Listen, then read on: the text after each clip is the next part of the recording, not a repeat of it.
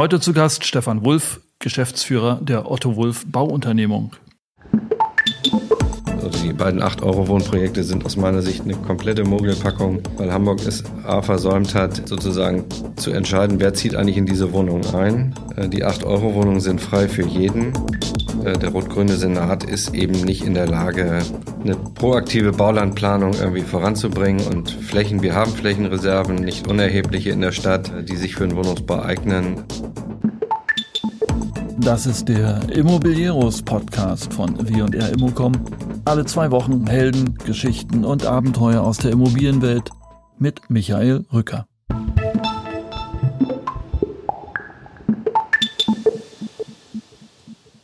Pünktlich vor dem Hamburger Immobilienkongress am 10. September ein Podcast mit Stefan Wulff, geschäftsführender Gesellschafter der Otto Wulff Bauunternehmung aus Hamburg, der natürlich bei unserem Kongress auch auf dem Podium sitzt.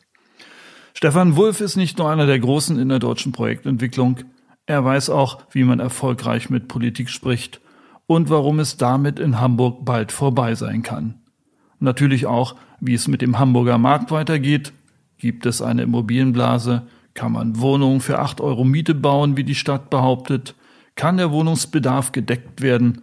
Oder sollte man als Entwickler nicht doch schnell auf Gewerbeimmobilien schwenken? Dazu noch ein kurzer Abriss, wie man Innenstädte mit Business Improvement Districts und Wohnquartiere mit Housing Improvement Districts stabilisiert. Ein etwas hanseatisch geprägter Podcast diesmal. Viel Spaß beim Hören.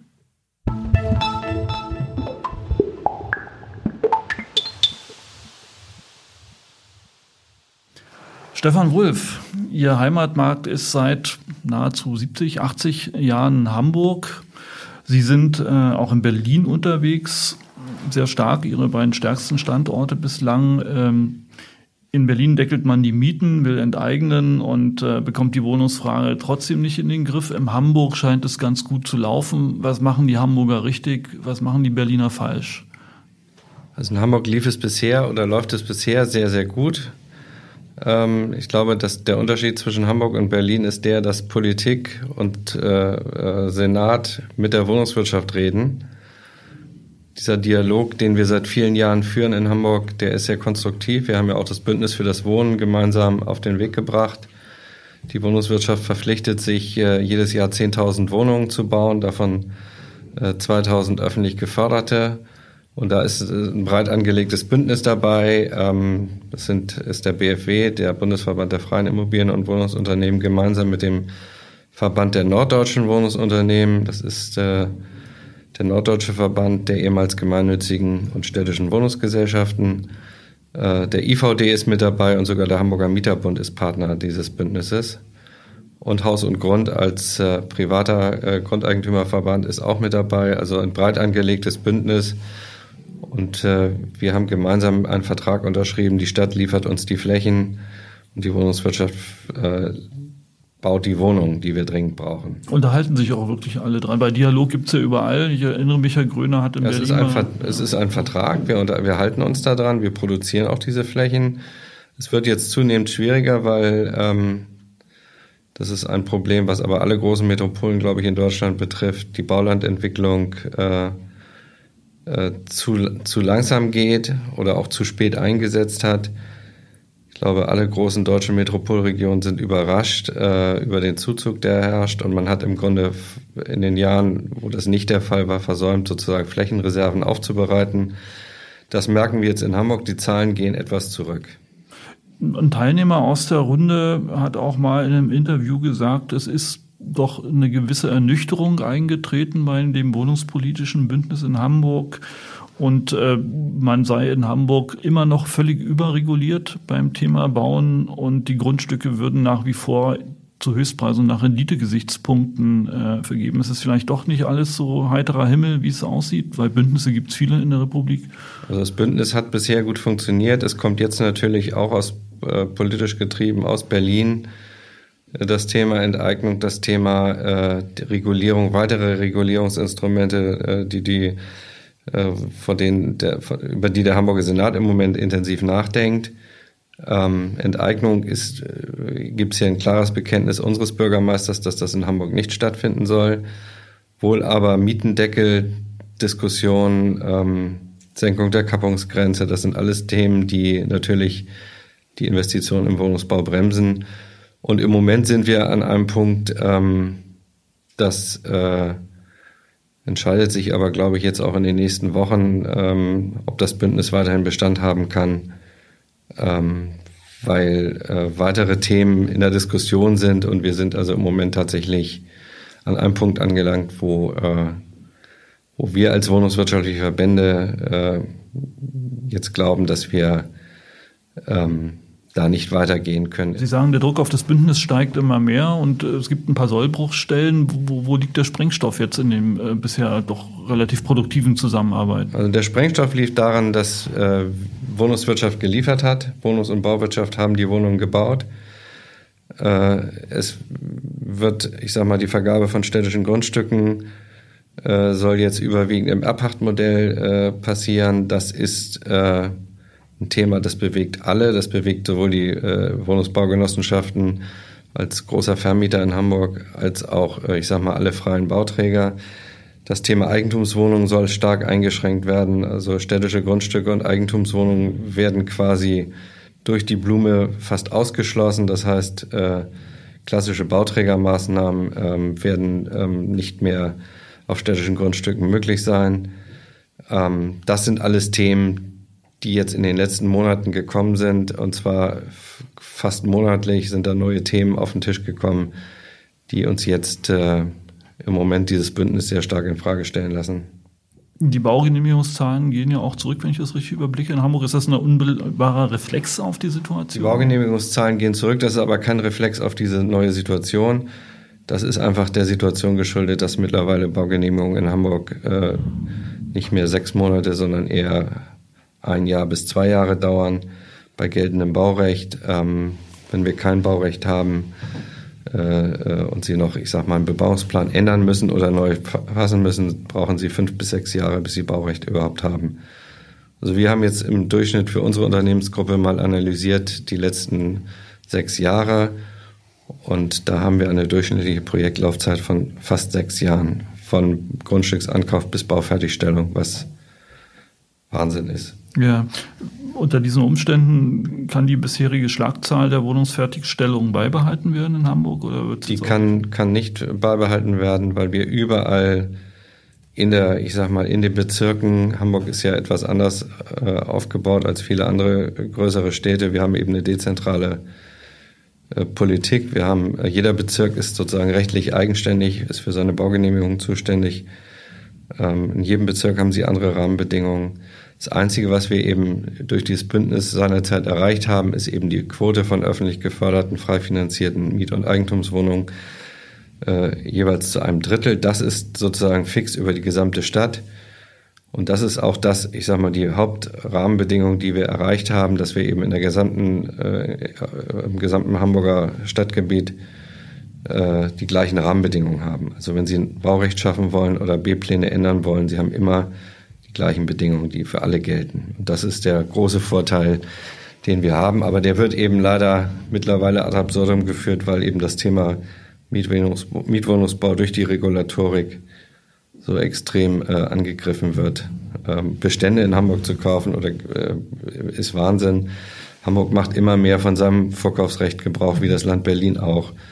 Wenn Sie ein Zinshaus verkaufen, äh, wissen Sie nicht, ob oder kaufen wollen, ob sie es überhaupt kriegen oder ob die Stadt nicht reingrätscht. Also man merkt, äh, dass die, die, die Trends, die in Berlin gesetzt werden, hier von der Politik aufgenommen werden und die helfen eben nicht mehr Wohnungen zu bauen. Gegen Wohnungsknappheit und Wohnungsnot und steigende Preise hilft aus meiner Sicht nur mehr bauen. Aber Senatorin Stapelfeld, die bezeichnet den Wohnungsmarkt auch als angespannt. Äh, klarer Fall. Sagt ja, wir haben hier jetzt auch schon vor einem Jahr mittlerweile ein Modellprojekt initiiert, wo wir einen Neubau für acht Euro hinstellen. Äh, scheint ja doch Lösungsansätze zu geben, oder ist das eine Mogelpackung? Das 8-Euro-Wohnprojekt ist, oder die beiden 8-Euro-Wohnprojekte sind aus meiner Sicht eine komplette Mogelpackung ähm, weil Hamburg es A versäumt hat, ähm, sozusagen zu entscheiden, wer zieht eigentlich in diese Wohnung ein. Äh, die 8-Euro-Wohnungen sind frei für jeden. Jeder von uns kann mieten, ohne Einkommensnachweis, ohne Einkommensbeschränkung. Was macht also, machen die Investoren, die in diesem Projekt investiert, investieren? Es sind zwei in Hamburg. Einer ist mir persönlich gut bekannt. Die werden sich doch äh, die bonität-stärksten und äh, besten Mieter raussuchen und nicht die, die wirklich, ich sag mal, finanziell nicht in der Lage sind, nur acht Euro auszugeben. Da haben wir, äh, ich sag mal, eine gelebte Fördersystematik, die viel besser passt. Äh, der erste und der zweite Förderweg in unserer öffentlichen Förderung. Die beginnt bei sieben Euro. Da ist auch der Unterschied nicht so groß. Sie kriegen Aufwendungszuschüsse, sodass sie am Ende auf eine Kostenmiete von annähernd elf Euro kommen. Ähm, das macht äh, die Finanzierung eines solchen Projekts viel leichter als acht Euro frei finanziert, ohne Zuschüsse klarzukommen. Das ist, äh, geht nur mit sehr viel Eigenkapital. Und ähm, das macht eine immobilienwirtschaftliche Rechnung, wie wir sie normalerweise anstellen, mit einem normalen Anteil von, von Eigenkapital um, um die 20 Prozent, äh, kriegen sie das gar nicht hin bei den Baukosten, die wir heute haben. Der Gutachterausschuss hat vor einer Woche, glaube ich, äh, die aktuellen Zahlen veröffentlicht. Und ähm, im Wohnungsmarkt sind die Durchschnittspreise in Hamburg für den Quadratmeter mittlerweile auf 3000 Euro gestiegen im Schnitt. Ja, heißt ähm, 10 Prozent mehr Umsatz am Markt in 2018. Die teuerste Wohnung ging für, glaube ich, über 11 Millionen in der Hafen City äh, über den Tisch. Aber was problematisch erscheint, ist, dass auch die schwachen Lagen im Preis überproportional steigen. Hat Hamburg eine Immobilienblase? Also ich glaube, ähm, Hamburg hat noch keine Immobilienblase. Wir, wir haben sehr hohe Preise. Ähm, das liegt aber einfach daran, dass wir zu wenig Bauland haben. Und das ist auch ein Defizit, das fordern wir auch nach wie vor ein, aber ähm, äh, der rot-grüne Senat ist eben nicht in der Lage, aktiv ähm, eine proaktive Baulandplanung irgendwie voranzubringen und Flächen, wir haben Flächenreserven, nicht unerhebliche in der Stadt äh, die sich für den Wohnungsbau eignen, ähm, die mal anzupacken. Ein Beispiel, äh, wo das mal gemacht wird, ist sicherlich Oberbillwerder. Äh, dort sollen ja fast 5000 Wohnungen entstehen, äh, auf der grünen Wiese äh, in der Elbmarsch. Ähm, so mittelmäßig gut geeignet äh, vom Baugrund her, um da überhaupt äh, zu bauen. Aber das ist so das einzige große mir bekannte ähm, Projekt, wo wir, wo man wirklich mal sagen kann, da tut die Stadt jetzt aktiv mal etwas, um Bauland äh, proaktiv zu entwickeln. Äh, alle anderen Bereiche sind, äh, man hat jetzt das Grün, innerstädtische Grün überall festgeschrieben. Also äh, man will im Moment eigentlich gern den Zustand so haben, wie es ist und verkennt ein bisschen die Dynamik, die in der Stadt ist. Ich glaube, die Politik will das, will das äh, nicht sehen und nicht wahrhaben. Und äh, jetzt äh, das, das ist der Konflikt und die Grundstücke, Grundstücksreserven werden, äh, werden knapper, deshalb steigen die Preise und dann steigen auch die Mieten und die Verkaufspreise. Das ist eine normale Entwicklung.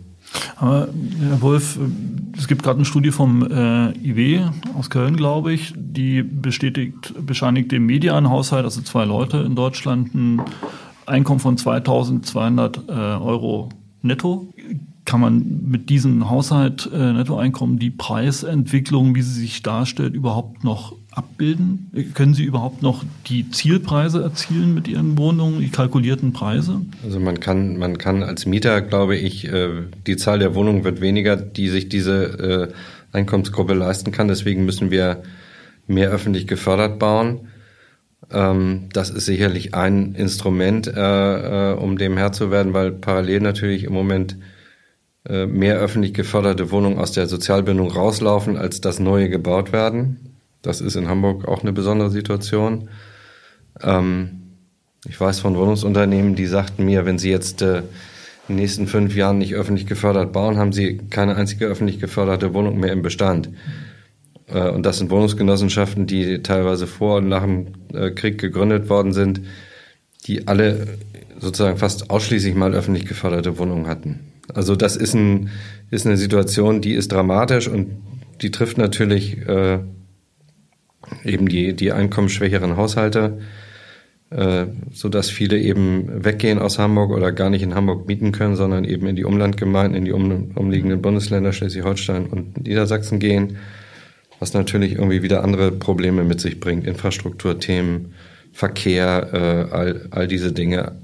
Hamburg ähm, muss, äh, muss mehr Flächen bereitstellen, äh, damit wir eben äh, die Haushalte, auch die in Hamburg wohnen wollen, auch in Hamburg wohnen können, und zwar unabhängig von einem, vom Einkommen. Also Indikator für dieses Problem ist ja die zurückgehende Wachstumsquote bei Projektentwicklungsflächen in Hamburg. Äh, der Trend, der Minustrend war 2018 schon da, der ist 2019 dementsprechend immer noch da, oder? Also der, wir haben die Zahlen noch nicht aktuell, aber der, die, die Wohnungsbaufertigstellungszahlen gehen zurück und die Zahl der Baugenehmigungen geht auch zurück. Und das sind eigentlich Indikatoren, ähm, dass wir ähm, in Hamburg doch jetzt äh, äh, aktiv was tun müssen, wenn wir auch, in, ich sag mal, diese 10.000 Wohnungen auch in den nächsten Jahren bauen wollen. Mhm. Und wir brauchen ja gut noch 120.000 Wohnungen in der Stadt.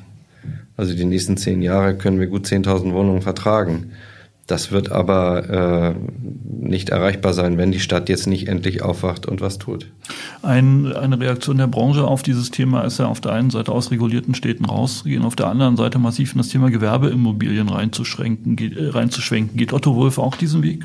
Otto Wolf geht auch diesen Weg. Wir sind seit ein paar Jahren in Berlin, wir sind auch in Leipzig jetzt äh, äh unterwegs und ähm, sind auch in Schleswig-Holstein und Niedersachsen äh, unterwegs und akquirieren Projekte und bauen dort auch.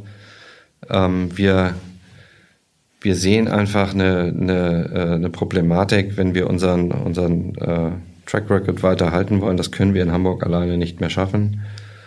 Ähm, die Preise sind mittlerweile äh, so hoch, auch die Baukosten durch Regulatorik, aber natürlich auch einfach marktbedingt und konjunkturell bedingt sind so hoch, dass wir dass wir äh, gucken müssen, wie das weitergeht. Also ich sehe das auch ein bisschen mit Sorge, ehrlicherweise.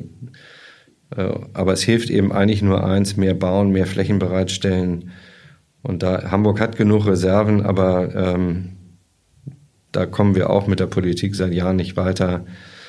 Äh, es ist, muss ja die, wirklich die Frage äh, erlaubt sein, ob Hamburg äh, große landwirtschaftliche Flächen braucht oder ob wir die nicht in Niedersachsen und äh, Schleswig-Holstein genug haben und unsere Stadt eher weiter verdichten oder über Modelle nachdenken, wie die Bundesländer oder die Umlandkreise um Hamburg herum mit der Stadt äh, kooperieren, zusammenarbeiten. Das ist ja irgendwie äh, im Wohnungsbau fast gar nicht der Fall. Und im Gewerbebau gibt's jetzt ein, ein gemeinsames Gewerbegebiet hier im Hamburger Osten, ähm, was aber auch, äh, wo es so viel Abstimmungsschwierigkeiten gibt über Jahre zwischen den Ländern, weil man nicht klar, sich nicht klar im einig, nicht einig ist, wer jetzt welche Gewerbesteueranteile äh, kriegen soll und so weiter. Das ist ein Hickhack im Klein-Klein, das ist schlimm.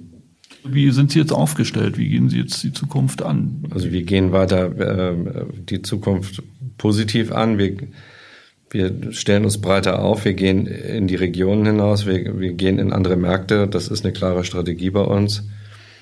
Ähm, und wir haben auch in Hamburg noch eine gut gefüllte Projektpipeline.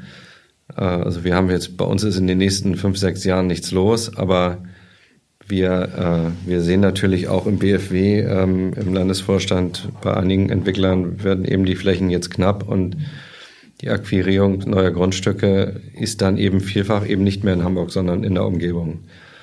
Also wir stärken dann ähm, durch Investments die Region, zum Beispiel Norderstedt, oder Pinneberg oder auf, auf der östlichen Seite äh, der Kreis Stormarn mit Ahrensburg als, äh, so als, als Stadt. Attraktiver, äh, ist ein attraktiver Standort, gut ÖPNV-mäßig angeschlossen. Oder Lüneburg im Landkreis Niedersachsen, ähm, äh, Niedersachsen im Landkreis äh, Harburg. Das sind Regionen, die werden profitieren von dieser Entwicklung aus meiner Sicht. Und da werden wir uns auch engagieren in den nächsten Jahren. Ähm, Otto Wolf ist extrem breit aufgestellt und Sie sind unter anderem äh, mittlerweile ein ausgewiesener Experte für Themen wie BIDs, also Business Improvement äh, Districts. Akkulei, äh, aktuell sind Sie im Nikolai-Quartier unterwegs, aber Sie haben auch ähm, das, ähm, ähm also kleinere Zentren äh, schon realisiert. Ist der, das Thema BID ähm, ein Rezept, um auch Klein- und Mittelstädte zu retten? Könnten Sie über diese Schiene Expertise in die Fläche bringen? Also ich denke, das ist, äh, also die meisten Bundesländer haben die Gesetzgebung geschaffen. Hamburg ist so ein bisschen Vorreiter gewesen. Wir waren auch die ersten, die als Aufgabenträger sich dieses Themas angenommen haben, vor mittlerweile fast 15 Jahren am Neuen Wall. Das war das eines der ersten großen Business Improvement Districts oder Innovationsquartiere in der Hamburger Innenstadt. Das haben wir als Aufgabenträger gemanagt. Mittlerweile sind wir in, äh, in der Innenstadt in sechs verschiedenen Business Improvement Districts Aufgabenträger. Und ähm, die Idee ist ja, dass sich äh, Grundeigentümer eines Quartiers zusammentun ähm, und äh, Umfeldverbesserung im Quartier äh, selbst also selbst bezahlen, indem sie ein Aufgeld zur Grundsteuer äh, äh, zahlen, was der die Finanzbehörde dann einsammelt und an einen Aufgabenträger, in diesem Fall uns, äh, dann auskehrt und wir setzen mit diesem Geld der Grundeigentümer abgestimmt mit denen natürlich äh, die Maßnahmen um. Das geht los bei äh, vielfach bei, äh, mit dem Stadtumbau an sich, also neue Gehsteige, neue Fahrbahnen, äh, neue Blumenkübel, äh, äh, Bäume, Straßenmöblierung. Ähm, das geht dann weiter über Service und Dienstleistungen. Ähm, und am Neuen Wall ist es eben sehr viel auch, auch Marketing und in der Weihnachtszeit äh, Serviceleistungen. Also Sie können Ihre Einkäufe bei uns deponieren und sogar nach Hause fahren lassen und so weiter. Wir organisieren äh, eine, eine sehr, sehr gut besuchte, sehr attraktive äh, Weihnachts, äh, so eine Weihnachtsholzbude, wenn man so will, äh, kein Weihnachtsmarkt, aber ein sehr attraktives Lokal, was temporär dort aufgebaut wird, was sich zu einem mega Treffpunkt in Hamburger Innenstadt entwickelt hat, abseits der großen Weihnachtsmärkte, weil es eine sehr hohe Qualität ist. All diese Dinge organisieren wir. Und ist es auch ein Thema, was in kleineren Städten funktionieren würde oder funktioniert es äh, nur in einer Liga wie Hamburg, äh, was sich ja nun nicht gerade über Besuchermangel beklagen kann? Es müsste, glaube ich, es funktioniert auch in kleinen Städten. Das ist immer eine Frage der Budgets, äh, was die Grundeigentümer natürlich äh, bereit sind auszugeben oder überhaupt in der Lage sind auszugeben. Ähm, und was man, was es geht ja nicht immer nur darum, dass man eine Straße neu gestaltet. Häufig sind die Innenstädte äh, wunderschön gestaltet und funktionieren. Eigentlich müssten eigentlich funktionieren, aber es fehlt an passenden Marketingkonzepten. Die Geschäftsleute untereinander sind sich nicht einig. Und, äh, und diese Initiativen zu bündeln, äh, gemeinsam mit denen Ideen zu entwickeln für Events, für vielleicht auch einfach äh, für mehr Sauberkeit zu sorgen, so ein Papierkorb nicht nur einmal die Woche, sondern vielleicht in Spitzenzeiten auch einmal am Tag zu leeren. Äh, das sind so Dinge, die man eben auch umsetzen kann. Es geht nicht immer nur um den großen Wurf, es geht auch um kleine Dinge oder eine jahreszeitliche Bepflanzung von Blumenkästen und so. Das sind so kleine Themen, die wir eben auch dort machen und Business Improvement Districts haben nicht nur immer was mit, wir bauen die ganze Stadt um zu tun, sondern es geht auch tatsächlich um kleine Dinge. Mal eine neue Beleuchtung, eine zusätzliche Beleuchtung zu schaffen in Bereichen, wo es etwas dunkel ist, wo vielleicht im, in der kalten Jahreszeit Unsicherheiten da sind, weil man, weil es nicht hell genug ist und so. Und das, das sind so Dinge, die man da eben anpacken kann. Mhm. Ein ähnlicher Ansatz existiert ja auch für problematische Wohngebiete mit dem Thema Housing Improvement. Sie haben sowas in äh, Hamburg-Steißhoop umgesetzt, realisiert. Mhm. Ähm, was macht sowas, was ist Housing Improvement? Was macht das besonders?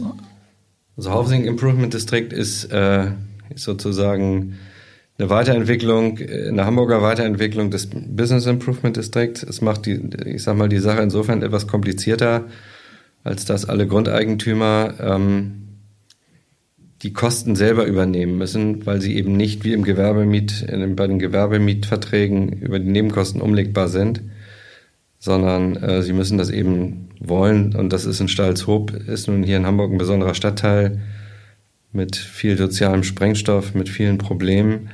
Und dort haben sich große Wohnungsunternehmen und Genossenschaften, aber auch freie Vermieter zusammengetan und haben gesagt, wir äh, springen jetzt in die Bresche, weil die Stadt nichts macht und nehmen unser Wohnumfeld quasi selbst in die Hand und, ähm, und sorgen dafür, dass, es, dass man sich dort eben wohlfühlt, investieren ins Wohnumfeld. Das sind ausnahmslos Wohnumfeldverbesserungen, die dort geschehen sind. Da geht es weniger um Maßnahmen, äh, um Marketing und solche Themen. Da geht es tatsächlich um bauliche Maßnahmen. Man hat äh, Bäume zurückgeschnitten, man hat Bäume gefällt, die unkontrolliert gewachsen sind und Wohnungen verschattet haben. Man hat neue äh, Wege angelegt, Radwege angelegt, neue Bänke aufgestellt, Beleuchtung installiert. Äh, Im Grunde äh, ein Stadtteil, der mal in den 70er, 60er und 70er Jahren gebaut und angelegt worden ist, aber nie gepflegt worden ist, sozusagen einer Revitalisierung unterzogen. Also okay. rein im öffentlichen Grün- und äh, Wegebereich. Ist das ein Exportmodell, um meinetwegen in Duisburg ein Marxloh oder in Halle Neustadt äh, äh, Wohnquartiere umzukrempeln? Das ist sicherlich, äh, sicherlich ein Modell. Da muss man eben intensiv dran arbeiten. Die Wohnungswirtschaft, die Wohnungsunternehmen, die Anlieger müssen sich einig sein. Und das ist eben äh, schwierig. Ähm, also wir hatten hier in Stalzhoop ein Riesenproblem mit den, mit den ganz großen äh, Wohnungsunternehmen, die überregional tätig sind, ähm, äh, die, äh, ich will jetzt keine Namen nennen, aber für die es eben die börsennotiert sind, die, die äh, hohe Renditeanforderungen haben, die anders denken als eine Wohnungsbaugenossenschaft oder ein privater Vermieter, der sagt irgendwie, ich, das ist hier meine Immobilie, das sind meine Mieter, die habe ich lange, die äh, ich nehme Geld in die Hand, damit es denen besser geht. Und damit ich meine Wohnung attraktiver vermiete. Das so denkt eben leider nicht. Nicht die Wohnungswirtschaft flächendeckend. Das ist ganz entscheidend, wer ist in dem Quartier. Und äh, wenn man das hinbekommt, ist das ein Modell, auf jeden Fall. Mhm. Es wird aber im Moment nicht über ein weiteres Anschluss HID oder Housing Improvement District nachgedacht. Also man will jetzt erstmal beobachten, wie sich das entwickelt. Man hat erkannt, dass jeder auch auf seinen Grundstücken und vielleicht äh, äh, in Zukunft auch ein bisschen den Vorgarten und den öffentlichen Straßenraum vorm eigenen Grundstück ein bisschen mit beackern muss, um das eben auch zu erhalten, diesen Zustand. Hm. Es gibt ja, es gibt ja Akteure am Markt, die sagen, eigentlich genau dies aus einer anderen Perspektive. Warum soll ein junger Mensch heute noch auf dem Bau arbeiten? Er muss eine Schippe in die Hand nehmen, er kann anderswo im Bürostuhl sitzen und hat es wesentlich äh, besser. Und da wird als Lösung Digitalisierung, da wird BIM, da werden Zukunftstechnologien äh, äh, propagiert. Wie, wie ist Otto Wolf dort aufgestellt? Wie, wie gehen Sie dieses Thema an? Wir beschäftigen uns ganz intensiv mit, mit diesen Themen, mit der Digitalisierung. Das Thema hält hier Einzug äh, in einer Geschwindigkeit, die mich selbst äh, manchmal überrascht und auch überfordert. Äh, das ist schon sehr, sehr spannend. Äh, nichtsdestotrotz bleibt Bauen immer irgendwie draußen und Handwerk. Und ähm, natürlich gibt's auch die ersten Roboter-Ideen und große 3D-Drucker, die in Asien schon Häuser angeblich drucken. Was man, da gibt's Filme im Internet. Ob das alles so ist, ähm, wissen wir nicht. Auf jeden Fall, wir sind da äh, ganz eng am Puls der Zeit. Wir beobachten diese Entwicklung. Digitalisierung erleichtert äh, die Planungsprozesse und macht, äh, ich sag mal, die Menschen auf der Baustelle sicherer, weil sie viel detailliertere, bessere, konkretere Planungen zur Umsetzung haben. Ähm, nichtsdestotrotz werden Gebäude ja auch immer komplexer und anspruchsvoller. Und äh, wir hatten früher gut ausgebildete Fachkräfte für relativ einfache Gebäude. Heute haben wir hochkomplexe Gebäude und die Ausbildung und die, der Fachkräfteanteil sinkt. Ist eine äh, schwierige Situation macht das Bauen anspruchsvoller. Wir brauchen mehr Bauleitungspersonal, mehr Poliere. Also wir müssen sozusagen die, die Qualitätssicherstellung der, auf der Baustelle bei ungelernt, also mehr ungelernten und nicht mehr deutsch sprechenden Fach, äh, Hand, äh, Handwerkern. Äh, das wird eine, ist eine Herausforderung, die, ähm, die spannend bleibt. Aber welche Teile der, der Digitalisierung oder aus welcher Richtung wird Digitalisierung, das Baugewerbe, die Projektentwickler am meisten aufrollen? Sehen Sie da Haupttrends oder? Also, also das Thema BIM ist in aller Munde, ähm, äh, aber nicht jeder Architekt, der 3D plant, plant in BIM. Also das ist sehr viel mehr und das wird äh, das Bauen insofern äh, revolutionieren, als dass wir konkretere äh, Ergebnisse haben. Wir kommen sehr, sehr viel eher zu Kosten und Terminen. Also wenn man die dritte und die, äh, die vierte und die fünfte Dimension Zeit und Kosten äh, mal mit dazu rechnet, was BIM ja irgendwann mal leisten kann. Ähm, und diese Modelle dann auch äh, also über die Fachdisziplinen hinweg vom Architekten zum Haustechniker, zum Statiker und zurück und parallel bearbeitet werden.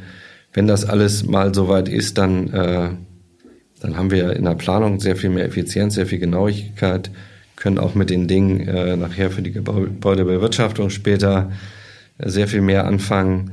Und es hilft natürlich den Menschen vor Ort, äh, fehlertoleranter zu bauen, weil ähm, das Thema da ist. Aber das Bauen selber, das äh, wird nach wie vor in vielen Bereichen äh, nach wie vor Handwerk bleiben, trotz vorgefertigter Elemente und ähm, Sanitär, äh, ganze Sanitärwände mit WC und Waschbecken werden vorgefertigt, an die Baustelle geliefert, fertig Bäder kommen äh, zur Baustelle. Das sind ja Trends, die, die auch, ich sag mal, der Situation ähm, Rechnung tragen, dass wir eben immer weniger Fachkräfte am Bau vor Ort haben. Äh, also ist ein Fertigbad äh, hergestellt unter in einer großen Halle ähm, unter äh, konstanten klimatischen Bedingungen ähm, ein attraktives Produkt, was dann an die Baustelle geliefert wird. Ähm, der Fliesenleger muss nicht mehr draußen im Winter in der kalten Baustelle arbeiten. So, das sind so Dinge, die kommen, ähm, die werden wir, die setzen wir auch zunehmend ein. Äh, also das wird sich vernetzen. Das äh, papierlose Büro ist fast schon da. Wir arbeiten in Projekträumen, wir arbeiten in, äh, äh, mit, mit Collaboration-Plattforms wie Think Project zum Beispiel. Also wir äh, arbeiten nicht mehr, schreiben uns keine E-Mails mehr, sondern wir schreiben in diese Projekträume rein. Ähm, dann ist das Wissen bei allen, die in dem Projekt arbeiten, gleichermaßen vorhanden. Es bleibt kein Wissen auf der Strecke. Ähm, also das ist ein, da tut sich eine Menge im Moment. Ähm, bei Bauabnahmen setzen wir ein Tool ein, dass äh, äh, wir fotografieren sozusagen die, ähm, die Mängel oder die Themen, die aufgenommen werden, fotografieren das, äh, schicken das Foto per Mail äh, gleich an die Firma, damit äh, der Geselle kann im Grunde am nächsten Tag äh, die Mängel abarbeiten, weiß auch genau wo, muss nicht erst eine Stunde suchen, ähm, weil er irgendwie, weil das herkömmlich diktierte Protokoll nicht eindeutig ist. Also das sind so Dinge, da, da ist schon viel im Umlauf und das wird sich täglich, äh, monatlich, jährlich äh, wird, da, wird uns das, das Bauen einfacher machen. Auch wenn Bauen in Summe weiter komplex bleibt. Und äh, meine ganz persönliche Frage, äh, Eltern sind ja auch immer Schicksal. Und wenn man in der dritten Generation in so ein Unternehmen eintritt, dann sind die Fußstapfen äh, sehr groß. Ist es nicht auch eine Last oder ist es nicht auch eine echte Bürde, sich zu bewähren äh, gegenüber den Vorvätern? Also das, das, ähm, das war, äh, war mal eine Zeit lang so. Ich hatte ursprünglich auch gar nicht vor, ins Unternehmen zu gehen. Ich hatte, eine Banklehre gemacht und dann Studienplatz für Jura gehabt und bin eigentlich nach der Lehrzeit äh, im Büro in der Bank äh, so unzufrieden gewesen, dass ich dann gesagt, ich muss jetzt doch mal irgendwie mal raus und auf die Baustelle und habe dann aus wollte dann drei Wochen mal auf, auf dem Bau äh, mir das mal angucken und daraus sind dann fast neun Monate geworden und äh, dann habe ich also zwischenzeitlich diesen Studienplatz abgesagt für Jura und dann Bauingenieurwesen angefangen, um äh, um dann aber am Ende Architektur zu Ende zu, studi zu studieren und ähm, ich äh, bin da nie gezwungen worden, nie reingedrängt worden in diese Rolle. Ich habe sie irgendwie selbst angenommen, selbst gewollt, äh, ohne Druck und ähm, ja, meinem Vater bin ich insofern dankbar, als dass er mir die Chance gegeben hat und nie irgendwie reingeredet hat. Und wir haben das Unternehmen, wir kamen ja tatsächlich sehr stark aus dem Bauhandwerk. Mein Großvater war Zimmerermeister und Tischlermeister. Wir haben ja Holzbau gemacht. Äh, und äh, jetzt, ähm, ja, fast 87 Jahre nach Gründung des Unternehmens beschäftigen uns auch wieder mit Holzbau. Also wir kommen wieder ein bisschen zurück zu den Wurzeln und ähm, ich glaube, wir müssen als Unternehmensgruppe äh, am Puls der Zeit sein. Wir sind jetzt aktuell gerade geworden Teil eines EU-Forschungsprojekts. Es geht darum, Abfälle aus dem Hochbau, aus dem Abbruch von Hochbauten ähm, wieder im Hochbau einzusetzen. Also Abbruchmaterial wird überwiegend bisher im Straßenbau eingesetzt und wir sind jetzt mit der Technischen Uni hier in Harburg und zwei weiteren Hamburger Unternehmen äh, Deutschland äh, für Deutschland äh, in diesem internationalen Projekt unterwegs mit äh, dänischen Unternehmen und der Stadt Kopenhagen äh, aber auch äh, der Universität aus Finnland und finnischen Bau- und Recyclingunternehmen und ebenfalls aus London. Also diese vier Länder und vier Regionen äh, nehmen sich dieses Themas an. Wir wollen in Zukunft 30 Prozent äh, der Bauabfälle aus dem Abbruch von Hochbauten auch im Hochbau wieder einsetzen. Bisher wird das nicht gemacht und das ist so ein Thema, da sind wir dran, dass äh, wir wollen, wir sind, wir haben das Algenhaus auf der IBA gebaut, wir haben es auch noch in unserem Bestand. Wir sind äh, technologisch äh, immer vorne mit dabei und das ist auch ein Anspruch, den wir weiter, weiter haben. Den hatten wir immer und ähm, da zieht hier die ganze Firma mit. Das macht großen Spaß. Und unter uns ist die vierte Generation jetzt schon im Start? Vierte Generation. Meine Tochter studiert Architektur im zweiten Semester. Die äh, hat äh, anders als ich das damals hatte. Ich, wie gesagt, ich wollte ganz was anderes machen, will die unbedingt das Thema weiterführen. Okay. Und äh, kriegt dabei alle Unterstützung natürlich. Das klingt so, als ob äh, das eine richtig große Hamburger Familiendynastie werden kann in den nächsten 200 Jahren. Ich wünsche Ihnen viel Glück und danke Ihnen fürs Gespräch. Vielen, Vielen Dank. Dank.